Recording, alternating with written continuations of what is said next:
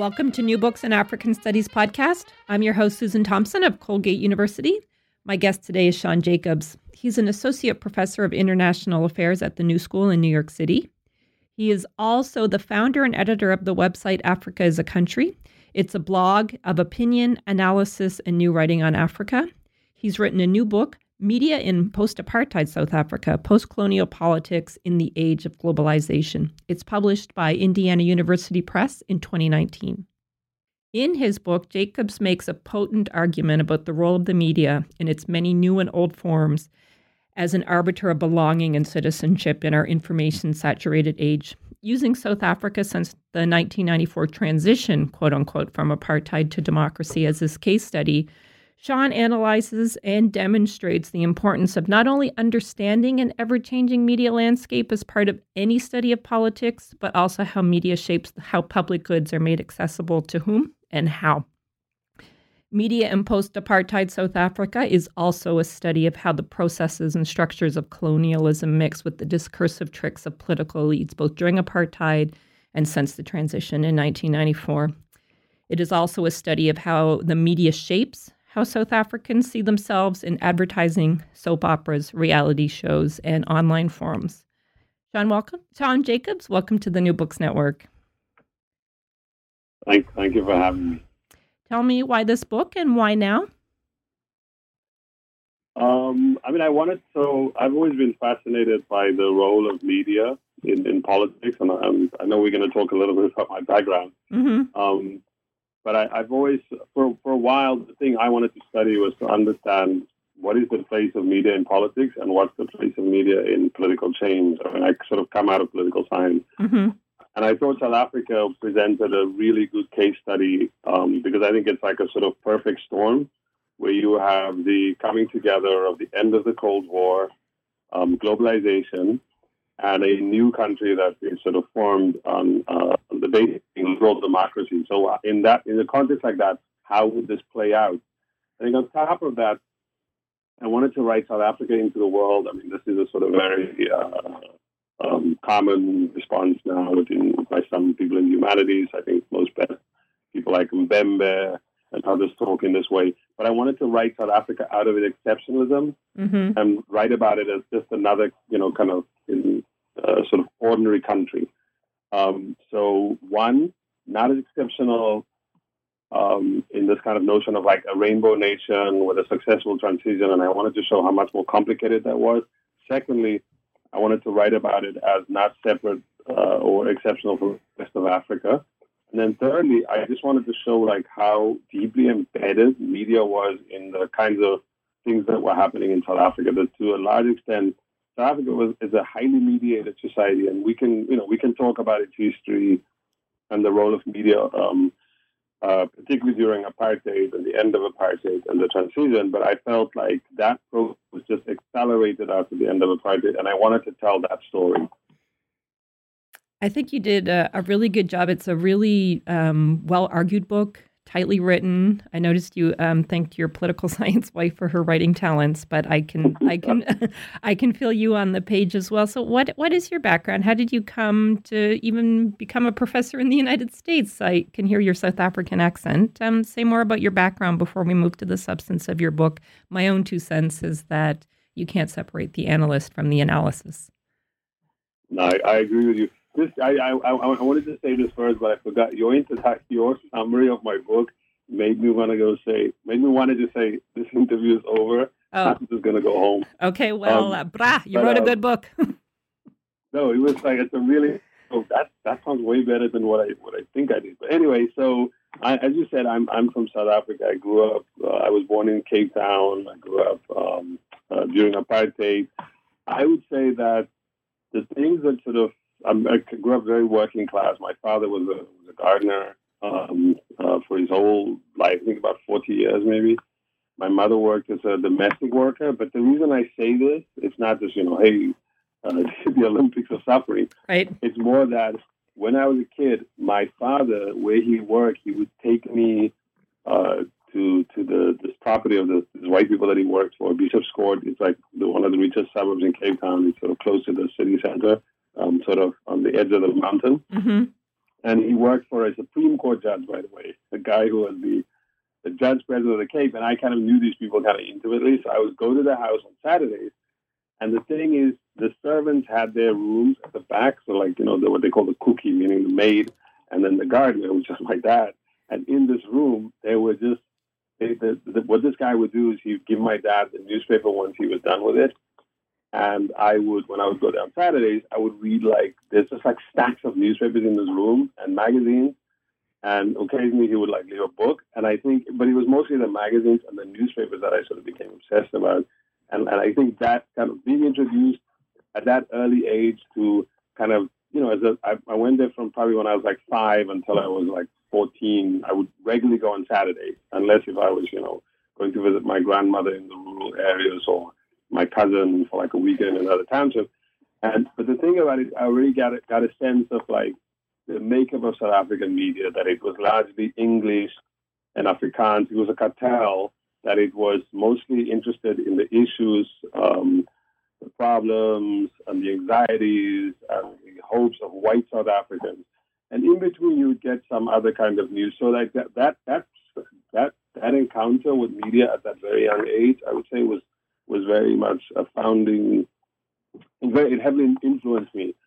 Um, and then when I got to, when you know, as, as, you grow up and you read South African South African media, I mean, there's a society in which there is like one state broadcaster that dominates um, both radio and television. There's other broadcasters, but they're broadcasting from like the former plants, like one of them called Bop TV, mm-hmm. and there's a radio station called Capital Radio in general, what you're getting is you get state media. So there's a lot of like blackouts about the kind of like the world that you exist in, like this world of the townships, you know, this world of apartheid. Um, and then I, I would say just beginning to read newspapers as I kind of got into my teens, you know, you'd start to read newspapers from other parts of the country because I would save money to go buy it. I also had another lady who was also a domestic worker and a friend of my mother. She would bring me the city press on a Monday uh, from where she works, she would like take it. She knew the, the this woman she worked for. She'd be like sort of telling her I'm giving it to this kid. So I read the City Press, the Rapport, and the Sunday Times. And during the week, I read like the Burger, the Burger, which means like citizen in English, but it's an it's an old Afrikaans newspaper. And I would read um, uh, the Cape Times, which is a sort of preeminent liberal newspaper in Cape Town.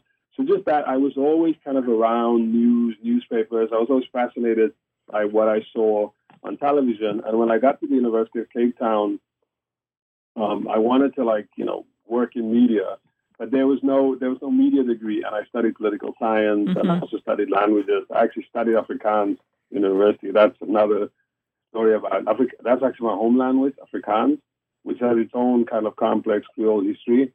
And you know, and encountering that uh, that sort of people making media in Afrikaans who were not white when I was at university was, I think, very quite seminal. I mean, this, you know, not this is not to say that there weren't black media in Afrikaans under apartheid, or that there weren't media, uh, black media or media presented by left wing or black people under apartheid. I'm not saying that. It's just like the kind of media that's available to you.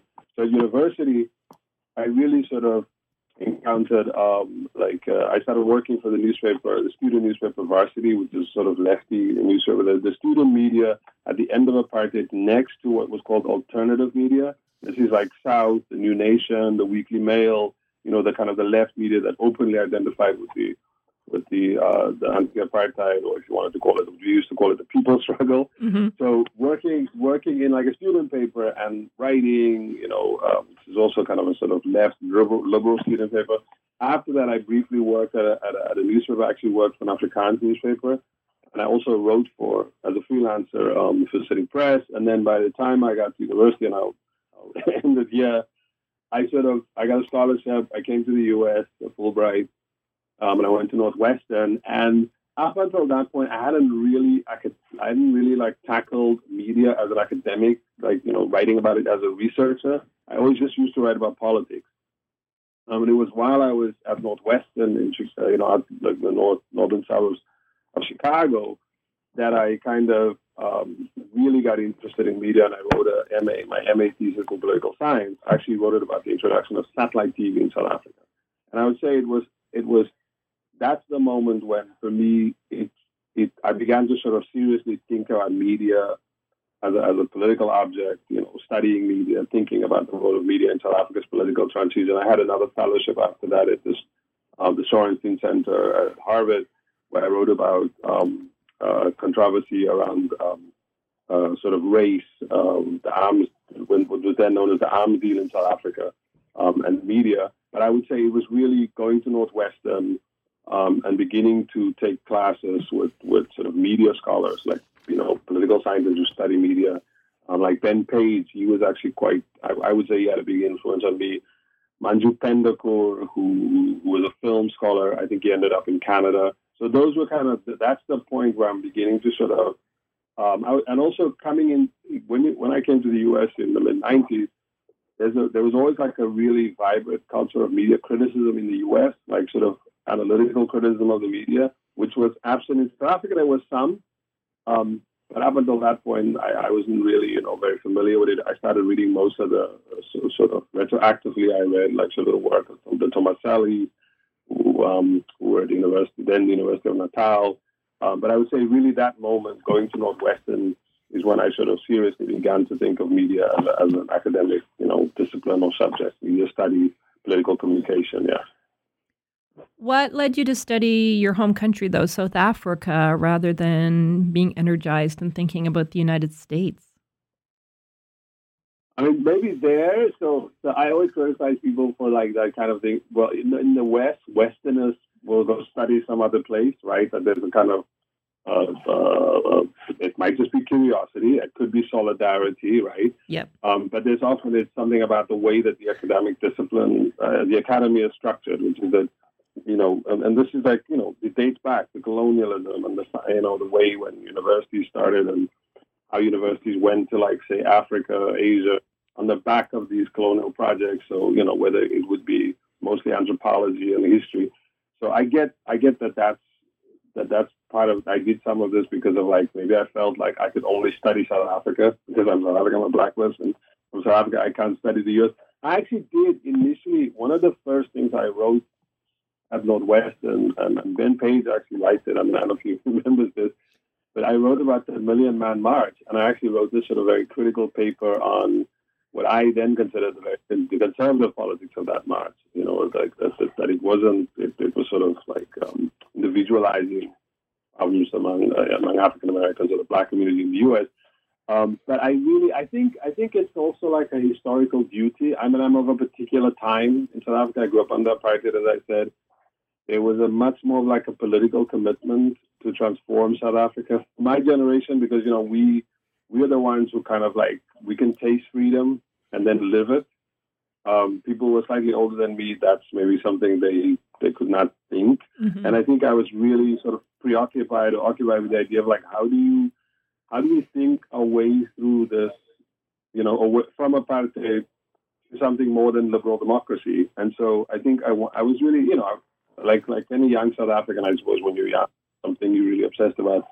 Um, and I think I, I was just sort of I wanted to write about South Africa, and I cared about South Africa, and I was politically, you know, uh, involved in, in what was happening in South Africa. I think it's mostly that, that that drove me to do that. Yeah, and as a scholar, I would say I had I had studied, you know, political science. I studied South African politics, and I felt uh, I actually came, I also studied mostly at the time when people did that sort of what they call transitology, the transition scholar in political science, where you, you try to understand um, the move from uh, autocratic states to democracy in Latin America, Asia, and Africa.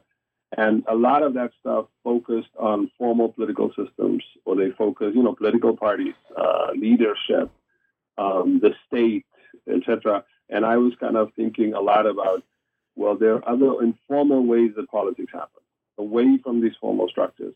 And, and I did that for my dissertation. I looked at economic, um, uh, how economic policy was constructed in South Africa the, during the transition. Um, and then when it was done, I kept thinking to myself, but most South Africans, the way that they're experiencing the changes in South Africa is not is not necessarily through these formal channels. I mean, they don't. Maybe now in South Africa it's different that people watch the sort of the parliamentary debates because of the EFF, Economic Freedom Fighters in South Africa. But at that time, um, I felt that most South Africans just you know, going around South Africa, like you, you'd sit in people's houses around sort of prime time, and you'd notice that everybody's sitting down to watch a soap opera, and particularly two soap operas, and also soap operas that were that were local, um, and that curiously were were on a public broadcaster. In other words, on a state-funded broadcaster, and that was funded by the state. It wasn't it wasn't uh, you know, wasn't propaganda. It was still like a soap opera with all the conventions of a soap opera. But in the soap opera, you could see being reflected back to these people how this country was changing. Secondly, I was also noting that the advertising in South Africa was overly political in the way that it engaged with how South Africans were changing. And I was thinking, like, this this was just fascinating me. And I'm not going to say no one was writing about it. Some people were writing about it, but sometimes they were writing about the, the, the format, or they would write about, you know, one or other aspect like uh, race or how does race manifest it or class. Well, not necessarily class, actually, gender.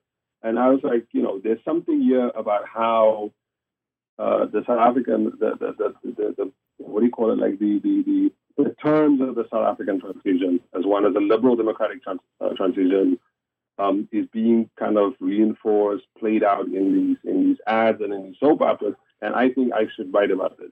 I think that's where that comes from. Yeah. It's a really great answer because I think your book works because you are of the place. And, you know, when we talk about how the academy is structured and so on, that's a different debate. But your book, to my mind, is really informative and educational and a serious piece of scholarship because of the way you frame it. And this exceptionalism thing about South Africa that you noted at the outset, to me, leads to how you understand the whole process of media you know, from the time that Mandela was released um, all the way up to, um, you know, today and the way it plays out in reality shows and through M, what's it called? Um, what's the multi choice uh, and things like this? Mnet, yeah. Yeah, Mnet, that's what I wanted to say. So I think the way you write about the Afrikaner um, sort of ideology, propaganda politics can only really be done by someone like you, um, you know, a South African who's serious about scholarship, but also serious about um, methodology and about you know being a public scholar.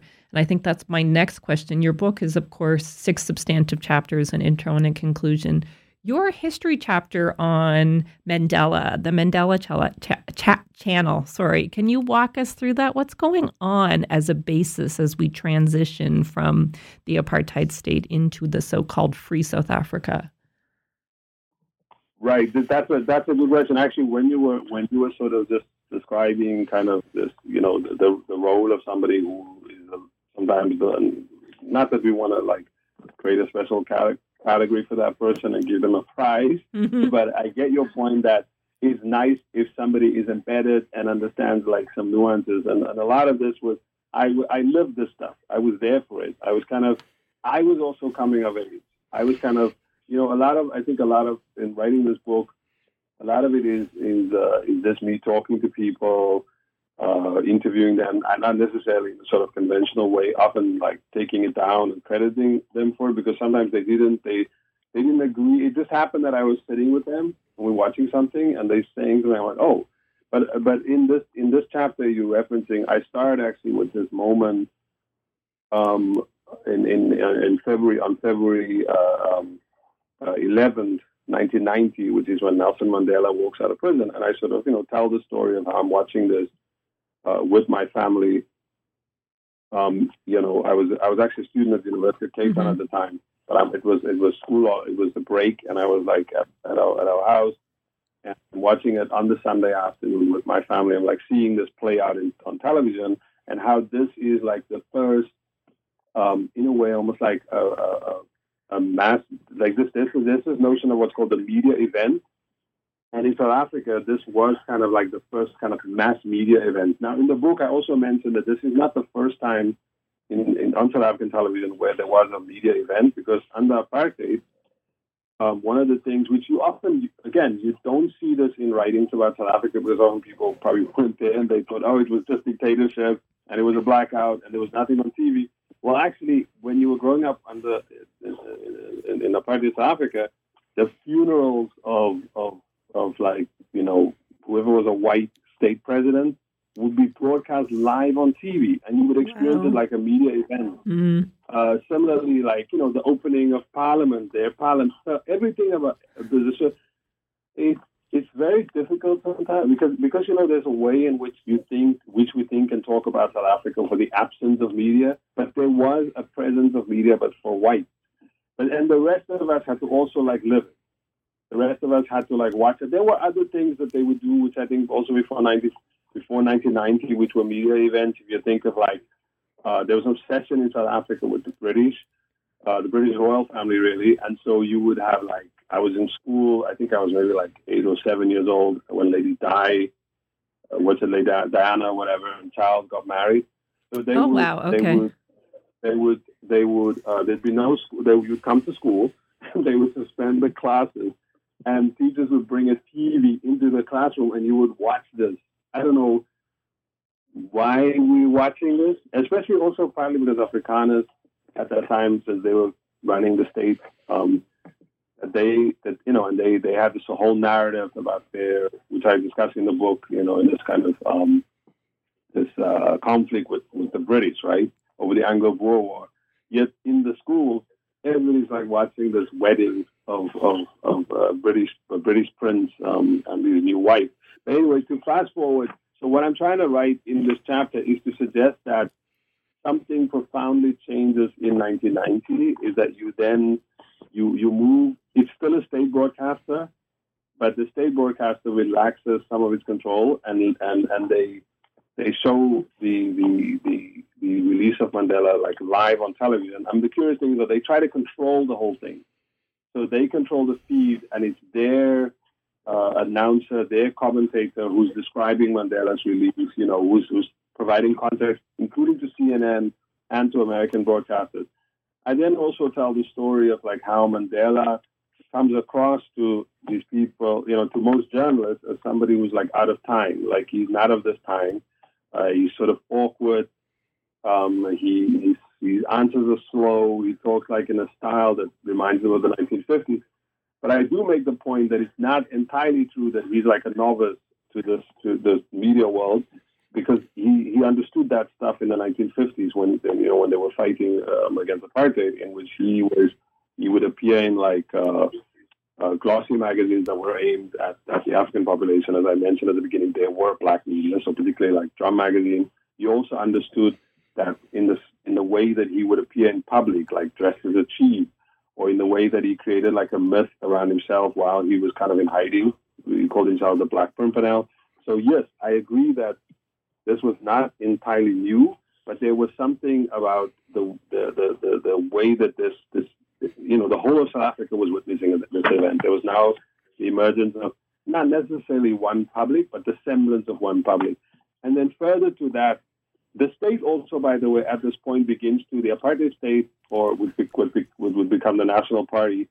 Um, well, it is the national party, but you know, after independence, they would they would just be like another political party. But they also understand the power of media that they need to try and control this event around Mandela. Um, and then I say that there's a series of other media events that I think sets up this world that I'm going to describe in this book, which is one is the death um, the murder actually of Chris Hani, who was the most, the second most popular um, ANC leader. Um, you know, both both uh, kind of late apartheid in the 1980s, but particularly in the early 1990s, where where where you know there's all this violence, political violence, which is partly um, the state is sort of uh, aiding and abetting it. Um, but he he gets murdered by by a conspiracy of right white right wingers and then the key thing about this story is his whole funeral is live on television. Like we just watching his funeral. Uh, like you, you're just sitting at home and there's his funeral, and it is actually a massive ANC rally. And actually, one little anecdote about it is I kept a tape of that funeral for many, like a while after that. My until my mom was like, "Yo, come get this tape from my house, whatever." um, and then the third thing I think that I described is um, that at that event of, of this live broadcasting of Chris Hani's uh, funeral, um, after that, there is this kind of, you know, outbreak of, of political violence. And the government, the, the governor F.W. de Klerk, is unable to sort of, you know, if you want, control this violence or to quell this violence. um, because you know, I mean, I remember marching, being on being on like a highway in Cape Town and marching from Langa to Central Cape Town, being part of these marches. Um, and the interesting thing is, like, the government then asked Nelson Mandela, "Can you go on television?" This is an extraordinary moment in South Africa's political history, and can you say something to the people? And so you have this moment. I mean, I'm not sure if I just if I get it across in the book. You do, you do, you do. Which is Nelson Mandela appears on TV like he's the president behind a desk, sitting there with like an ANC flag and literally talking to the nation. So in that moment, de facto becomes the president. And I describe, and I'll move on quickly as I describe two other events that I think are crucial to this, to, to cementing this kind of new political environment. One is, of course, the, the Rugby World Cup of 1995, which is, you know, uh, fictionalized, well, it's really fictionalized, to be honest, in Invictus.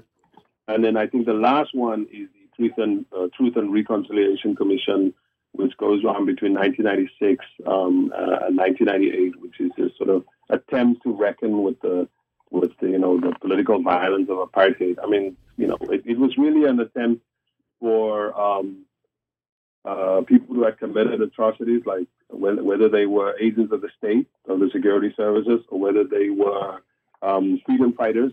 They would come and they would they would ask for this was like a deal between the government and the, and the ANC around amnesty. But of course, like most of these things, uh, there's there's a there's a formal intent, and then there's you know what happens to an, an event or a, or a series of events like like in the public, like how people invest in the and, and so the TRC becomes something else, right? It becomes like a church.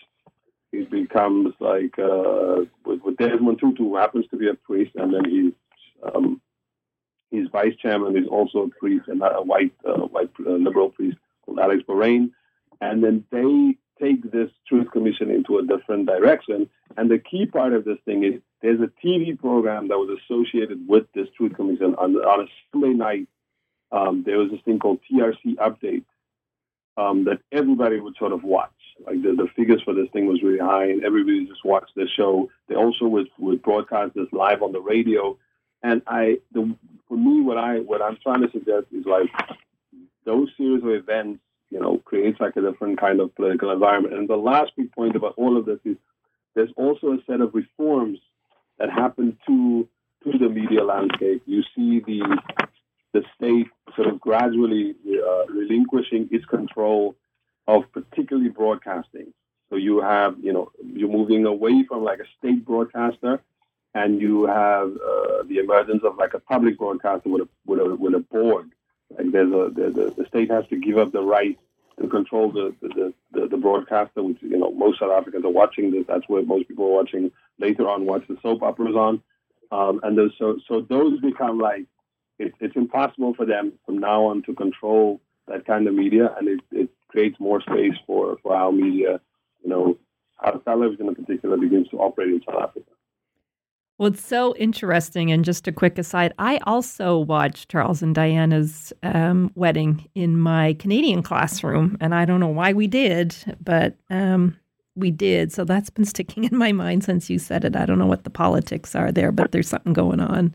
But I also think you said something really, uh, I mean, all, all of what you said is a great summary of your book. This idea of relinquishing control is really interesting because we know of the ways in which um, the National Party the apartheid state had thought of television as the devil's playbox, and it was really managed in a careful way. And then you have this sort of like fast opening with the TRC being a public spectacle and something made for TV, as you note in your text. And of course, Mandela um, with the rugby and wearing the jersey and everything that you describe in your chapter.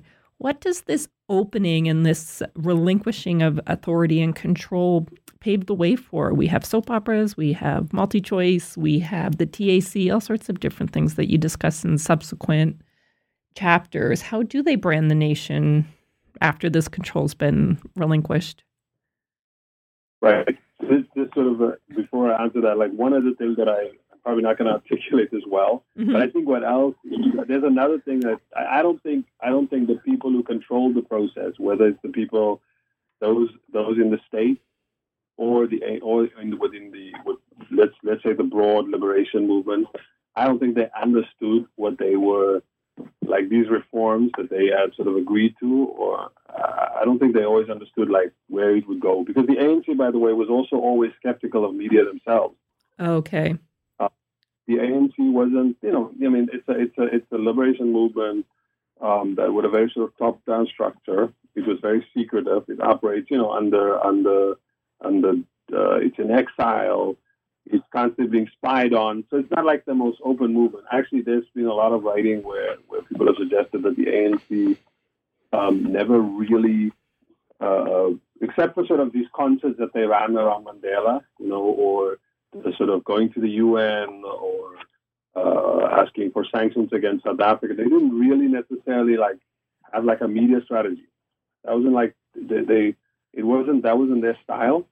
Um, so, so one quick, uh, the sort of quick point that I, I, just kind of thought about that is I don't think they always understood like what they were unleashing, like you know what what is the kind of political culture um, that would come out of an uh, opening up, opening up or relinquishing control. Both, I think, the the the government, but the ANC one is more complicated because it's also another set of things that I don't want to get into now, which is about the relationship I think at that time between a movement that had been in exile that was top down coming back into a country where the last decade of apartheid was characterized by mass movement. Right. Not necessarily people who wanted to be controlled. You know what I'm saying? Like, yeah. Uh, and with a whole bunch of stuff were happening in South Africa separate from politics. Like, there's the emergence of like new musical forms that is both kind of uh, uh, progressive or, but also at the same time is, is linked to consumption. You know, which is just like yeah. it, it, it's uh, it's aspirational and it's not necessarily gel with kind of the politics of the ANC envisions for South Africa. So there's like a ton of so so so I think it's also the side that I think often doesn't get talked about is how how also how the ANC or or the democratic movement had to deal with these kind of changes. So, but you're right. What I try to do in the book is um, in the in the the the, the the the first kind of substantive chapters after describing kind of this new kind of media environment is to look closely at like two sets, right? Two sets of phenomena. One is around advertising, um, and I actually that that's the that's the chapter I like the most because the stuff that you would find when you look at South African ads would just kind of blow your mind. It was just like how how political they were, and I and I mentioned that there are other instances. I know in Canada where you have the the Molson's ads, right? The one about national identity. Yeah. Um, you have some. You had the ad here during the election. I think in uh, when, when I think it was either the first or the second election of Obama. It was around the bailout in, in Detroit, and you had like uh, I think Clint Eastwood is in the ad, um, and it was like a, and the Republicans were mad about it, and then sort of then the the companies would dial back like the political content, the content, sorry, of these of these ads, and I think in the Canadian case it's more tongue in cheek. It's like a joke, right? Nobody's taking the Molson's ad seriously. In South Africa, however, my suggestion was like from the start was very clear was that you know it's an ad. We it's about it's selling you a product, but it, it's actually selling you product sells you ideas. They don't they, they sell you sets of values. Um, and these things are taken seriously in South Africa. And I do so by t- looking mostly at like uh, ads that are that are around beer, beer ads in South Africa, and particularly ads for um, Castle Lager, which is like the most popular brand of beer in South Africa. And beer, by the way, in South Africa happens to also be a cartel um, linked to kind of the introduction of racial capitalism in South Africa. Um, and then secondly, with the transformation of that public broadcaster. So with the beer ad, you see it being tied to sports um, and the construction of kind of like, you know, a new idea of the nation um, and I and I go through it. I mean, I, I it, you know, it's, there's sort of lots of nuances um, to the kinds of ads uh, that they make, and I think the the one that I thought was for me quite striking is what happens to to how the public broadcaster tries to brand itself. So this public broadcaster, which is uh, and in the book, as you I think we sort of quickly mentioned that you have this uh, uh apartheid the, the, the apartheid state um, the, the, the ministers, you know, the white parliamentarians, they're not very fond of television, right? They think of it as a, as a, as a, as a medium that would undermine their project, that would build consciousness among like regular black people. I mean, they got all kinds of grotesque fantasies what would happen if a black man would see a white woman on TV and so on. Yeah. Um, but what is interesting is, is that public broadcaster that then tries to uh, rebrand itself. And in the beginning, you know, it, it, in line with what was going on in South Africa, it rebrands itself in a sort of rainbow mold, the mold, the idea of the rainbow nation, right? This kind of country with different colors, blah, blah, blah. And so it runs this ad, this kind of ad campaign under something called Simunye in Zulu, which means we are one. And I kind of discussed that and the function of how that played out. And then there's also people within the SABC who begins to think, well, that's, you know, that doesn't reflect the reality of South Africa. And they try other kinds of campaigns. Um, but there's a backlash against those campaigns. And then they abandon them and they go back to this sort of this kind of celebration of the individual, celebration of a kind of um, uh, neoliberal ethos. And then the second kind of medium that I discussed within the book is then the soap operas. And I mm-hmm. also think that the, that was also just, I mean, I, I, I, I knew about that more. I, I, I experienced that more, um, you know, being in South Africa at the time and watching, sitting next to people watching Generations and going like, why am I watching a soap opera or watching Isidingo? Um, but that was quite striking to sort of uh, go and visit with commissioning editors uh, working for the for the uh, the public broadcaster for the SABC, sitting down with the the production companies, the people who run the production companies, and asking them these, you know, asking them to tell me more about what they intended, why they made these series, and the two things that emerge, and I discussed them at length in the chapter, is one, you have this idea of um, an, an aspirational viewer. So one of these shows, Generations, which is an all black advertising agency, which was an unlikely thing in South Africa um, in the sort of early to mid 1990s. Um, run by black people. It's like any other soap with all the other intrigues of, of, of the stuff you see on a soap. You know, people sleep with this one or in love with their brother's wife, blah, blah, blah. So that kind of stuff was happening in the soap opera. But more than that, is this kind of idea of uh, uh, you know, um, new kinds of controls of consumption, new kinds of values that are being uh, communicated via via this TV series um, called Generation. And then the other TV series, which is called Isidingo or The Need, um, uh, in which you have a story taking place on a on a on a mining in a mining town, um, and there and the show is is I think like a microcosm of what is happening to South Africa because there's a strike at the mine, and the white owner feels that to resolve the strike, he could do two things. One is to get the workers to buy shares into the mine, and the second is to the black man as the CEO. So I mean, it's just if you're not, you know, some of the stuff is just uh, what is the I'm trying to it's on the skin. You know, it's so it's not very deep, but it worked at the time in South Africa, and both of those series ran for a long time, and they would, you know, they had the highest number in South Africa, and through them uh, I just want to say the Isidingo one, its tagline was One Nation Viewing. So if the one is like people had to be aspirational, the other one was like to begin to think of yourself as one nation with all these competing uh, ideals, problems, and visions of what could be another South Africa. Tell me this though. So you we are talking about soap operas, black-owned, um, the way that South Africa is represented through these shows to South Africans, but also to the rest of the continent, as you note in your book. What about um, the Afrikaner online forums? What's happening there? Your chapter six is a pretty interesting take, I think, in contemporary politics as well. It really shows us about the, to me anyway, the reemergence of white nationalism. Yeah, I mean, with that, I was trying to. So the last two chapters, right, is about um, one. It's about uh, the AIDS movement in South Africa, and the other one is kind of about um, Afrikaner political identity. Right. And what I was really uh, so what I wanted to do was like, yeah, I want to show you, you know, these forms of popular media and how politics is manifested through it. But I also was interested that I think the internet was emerging um, as a space for for um, uh, the reconfiguring of identity or the, re- the reassertion of identity, and also for spaces in which people could articulate political demands. But not just, it wasn't like, oh, we do just doing the, you know, the sort of where you study the internet, it just happens on the internet. No, it was linked to like, you know, actual um, social movement.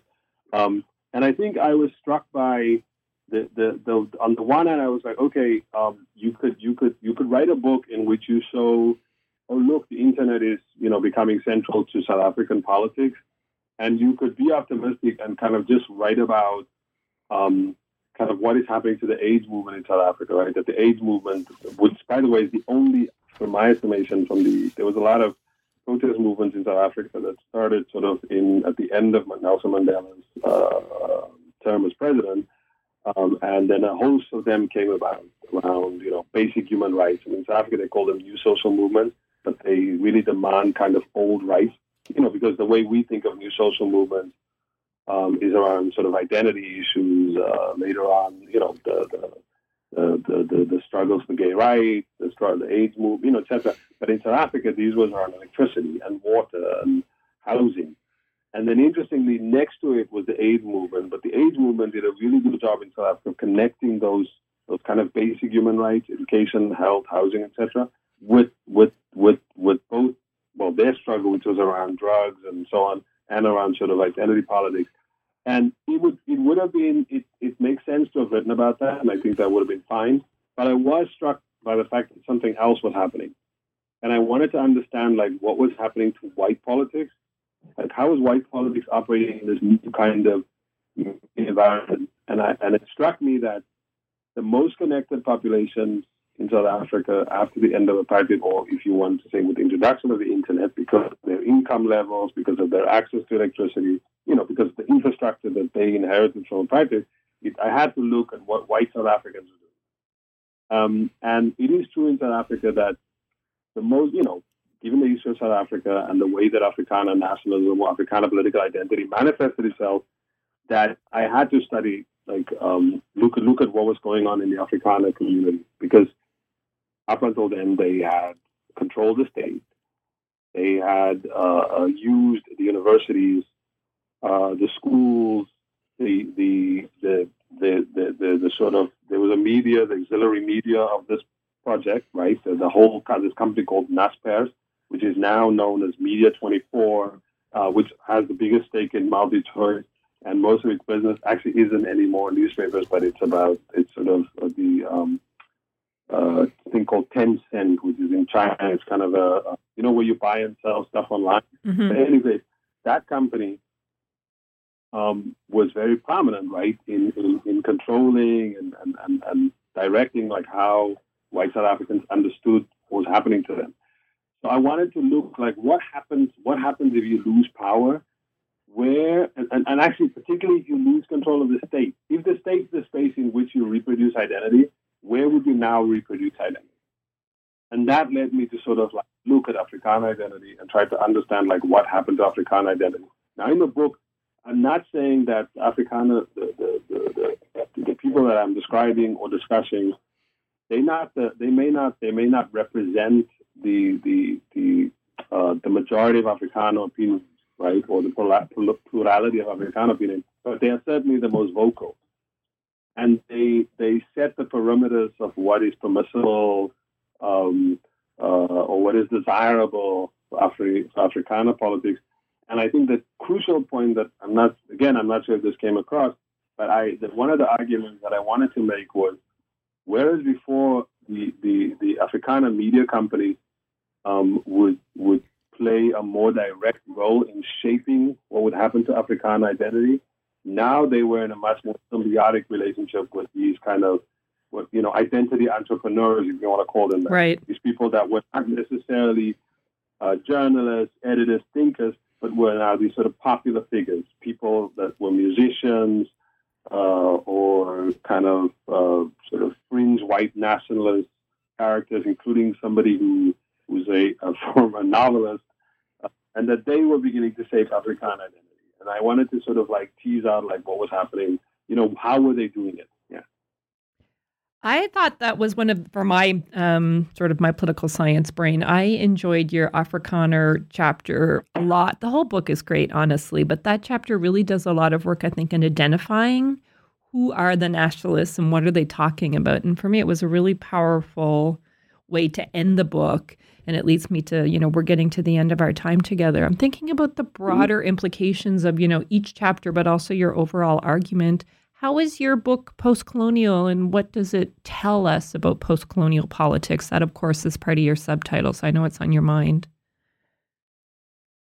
My, the, the short answer I was going to give this the sort of like let me get let me run away from this answer. Was going to be like I needed a title because oh. I know post colonial that's like a long and complicated um, debate. I think the the reason I called the book post colonial is because I wanted to, as I said in the beginning, I wanted to think of South Africa not as exceptional, not as different, but just how to write how to write about it in a sort of more general pattern. It's a post it's a it, it, it was a colonial society I mean, apartheid was a form of colonialism. Absolutely. And so what happens, you know, in this literally what happens when there's no more colonialism? Now, again, I'm not trying to say that there's like this fundamental break in 1994 because I think if you read the book, I'm more I'm more suggesting that there's these kind of continuities, right, rather than um, than a break. But I think what I'm I, I was sort of trying to like so outside of this book, I think in the conclusion actually I make this comment that there's a there's a lot that I write about this moment of Marikana, you know, when when the South African police shoot these um, 34 miners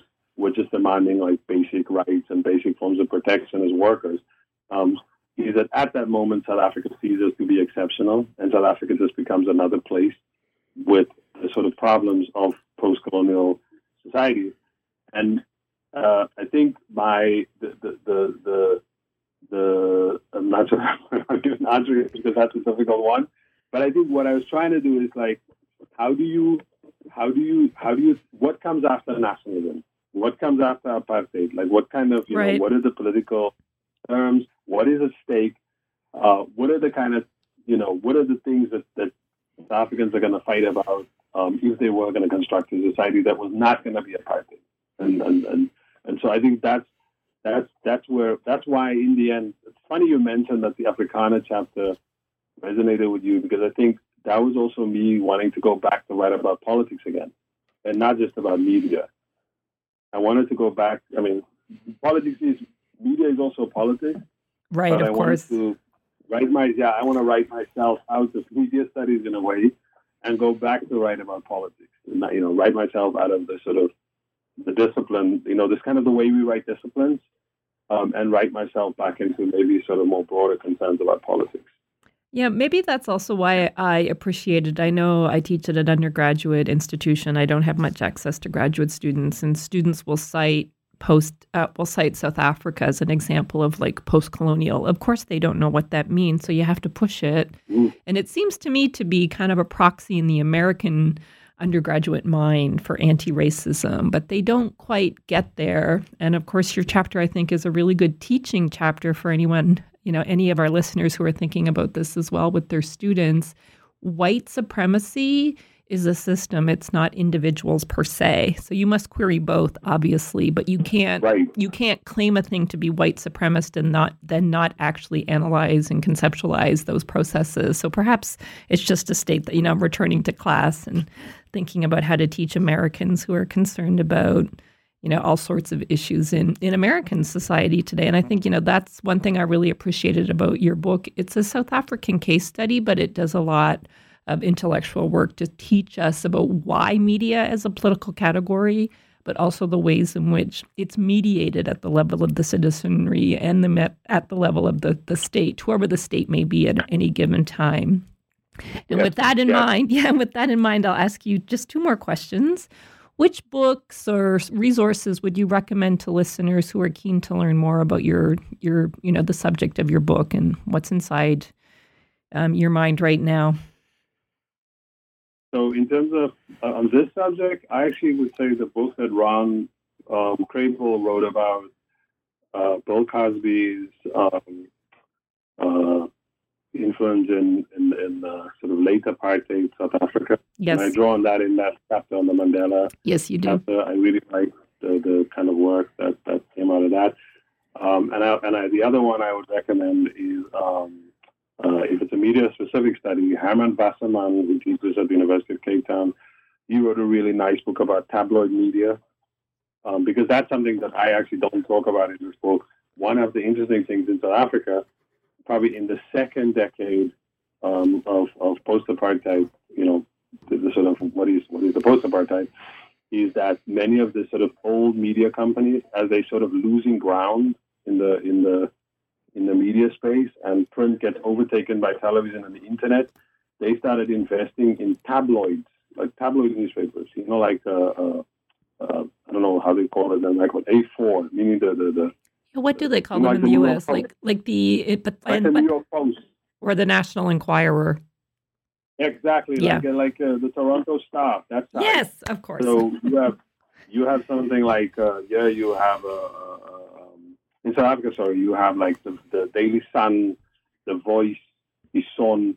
These newspapers, a lot of the stuff in it, it seems very frivolous, and it, it's a lot of it looks. Uh, a lot of the stories about like you know, uh, Tokoloshe, which is a kind of mythical figure uh, really small that attacks people while they're sleeping. I mean, I can go into details whatever you want, but there's a lot of talk about sangomas, which is, you know, diviners, uh, uh, seers, like uh, what, what people in the West used to call witch doctors. Right. So a lot of the reporting is about these sort of mystical things. But what's interesting about these papers is way more than other mainstream press, radio, television, whatever. They cover like really the the lives of uh, the lives and struggle of like regular poor people gangsterism, the violence of it. They don't always do, they don't they don't they may not do it in a sort of oh this is how this stuff works in a structure or you know this is how you know this the, the, the kind of debate between how much the individual and how much the structure. They, of course, they they may not do that very sophisticated. Uh, the but what you do get out of it is like you actually get the reflection of like regu- the lives of regular people. And so I like his work um, um, on tabloids. I definitely recommend. I think it's called Tabloid Oh, sorry, the book is called Tabloid Journalism in South in South Africa. Oh, yeah, I will put links to those two sources in the little blurb that will go online with the uh, so listeners can access it easily and quickly. My very last question is the classic one for academics. What are you working on now? So um, right now, I mean, uh, you know, right now I'm on sabbatical, so that's great. And, uh, but what I'm working on mostly is, and you, we talked about this at the beginning um, one element of how I think about the academy, and also just like my own way of existing and being, is to do public intellectual work. That's been always part of what I do, and it's it's always been a tension. When I started out, uh, some of the institutions I were at, they didn't appreciate that kind of work. But the place that I've been working at for the last decade, um, the New School uh, in New York City, they actually value public intellectual work. And so while I'm on, on sabbatical, um, the main project I've worked on is, is uh, a website that I started in, in 20, 2009 called Africa is a Country. I, I've been on, you know, working, blogging online. And that website, when, you know, when it started, people were, particularly in the academy, that was a time when people weren't very friendly to, to like people writing online. It wasn't considered proper scholarship. But that website has grown, and, and there's a lot more acceptance for this kind of writing. I think that Africa, the country itself, has you know it's it's you know its own profile is growing, including yourself. Yeah, you've written on this site, um, and people take it seriously. I mean, whether you know whether it, whether it's about trying to understand contemporary politics, whether it's as, as I like to call it, looking for stuff useful past, usable past, going right. back into the past, looking at political controversies etc. So uh, you know, and academic debates, and so I think so. That's the main project. We got some funding from Open Society Foundation, and we got some funding from. I got a fellowship while I'm on sabbatical by something called the Shuttleworth Fellowship. I became a Shuttleworth Fellow for the year. Oh, good, correct. It was a hundred thousand dollars. So we we've now put in a infrastructure. We have staff, and so this year I've been mainly working on that and trying to make it self sufficient. But and I'll finish with this I still do, I still think, and I still write. And I think the two projects that I would say are very close to me right now, and I think once once the the the the, the African country thing is sort of settled, and we you know we figured out the the, the systems and it's well oiled. I think the two subjects that I want to return to is going to be very different from what I uh, from this uh, previous book. I think the one is I want to write uh, about. I actually am more interested in my own family. Mm-hmm. Use my own family uh, to write almost like a kind of popular history of Cape Town, because my family is sort of a mix of kind of uh, slaves who were brought from Mozambique, uh, kind of rural farm workers, most likely Khoi, uh, that were that that were sort of commandeered into farm work by by um, settlers. um, white, you know, uh, uh, some of it paternity that cannot be established, etc. And so, like that whole using that as a, as a as a as a space to think about to think about South Africanness, if you want, to think about identity, to think about politics, and particularly to think about it because, as I said at the beginning, you know, sort of very working class. Not there's not a lot of documentation, like people didn't keep records. Right. I'm really interested in exploring that um, and, and see, you know, what comes out of that. Because in South Africa, identity is now being politicized, right? The Khoisan stuff, uh, blackness, like all right. these, all, all, this sort of, or the, the Biko black, uh, you know, all this sort of stuff that came out of Must Fall and so on. And I think by by thinking about all those things in the context of like real, like real experiences of real people, um, because a lot of writing about identity, I think, is always about sort of very middle class stuff. Oh, absolutely. Um, kind of interested in like these people that didn't think about this stuff. Like how did they live them? How did they how did they try to exist? You know, uh, they lived through all this trauma. My parents were subject to force removal, so I'm kind of interested in like they don't talk about that stuff. They don't make special pleading for it. They probably should. But I'm just curious, like, how did they live this? Like, you know, like, and, and trying to talk to family members and getting that. That's I've done some of it already. I've got some people doing some research for me, um, but I haven't really done go fully into it. And then the last thing is I've always been a football fan, like soccer. Yep. And I want to write about football in a way that doesn't take the fun out of it. Um, and I and I think writing about sort of the 1980s in South Africa, which is which is stuff that's in this book, right, in that Mandela chapter, sure, is, is fascinating for me because that's when I became, that's when my sort of fandom as a teenager, that's when you know, that's when I became a football fan, and it's also like a moment in South Africa in which you can see football being mixed with like liberation politics and criminality and organized crime. Um, and I'm just kind of fascinated by this moment, this moment of kind of the connection between gangs and violence and football. Um, and because I was around for that, you know, I was, I was at the field, I played football. I'm not a very good footballer, but I was around for that stuff. And I'm trying to think about how do you write about the connections between kind of you know, politics and violence and sports. And I want to write about the 1980s in South Africa. I think that would be one of the things I want to do. Yeah, those are great um, projects. It also sounds like your your two your two forthcoming projects are also linked to your political consciousness. You come into your own identity in your teens, and it shaped the current book, and it shapes your future work. I should say too, Africa is a country has great swag. So you know, go online, buy a T-shirt. It's a good time. They're very nice like I can also um I think we should probably wrap it up. Is there anything I mm-hmm. didn't ask you that you wanted to say or um, I think the one thing I actually it's great that I have this opportunity and it's not necessarily about the book, but I have to give props to everybody that has worked on on Africa is a Country with me um, in the last decade, like whether you were on the editorial board, whether that person was a contributing editor, or a contrib- you know, a contributor like you or others.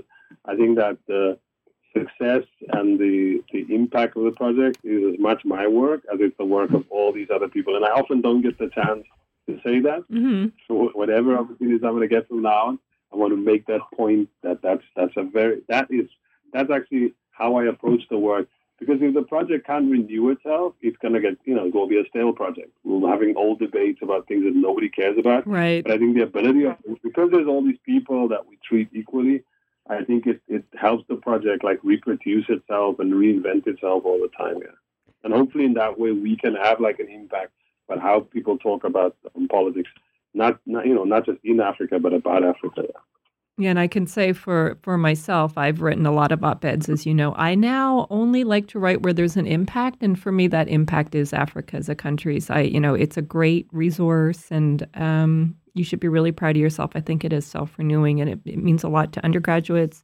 It means a lot to colleagues, and it, it just me. It's a great project. Thank you, Sean, and thank you too for the talk. It was a, gr- a great interview. Um, thanks for your time, and yeah, I'll see you online.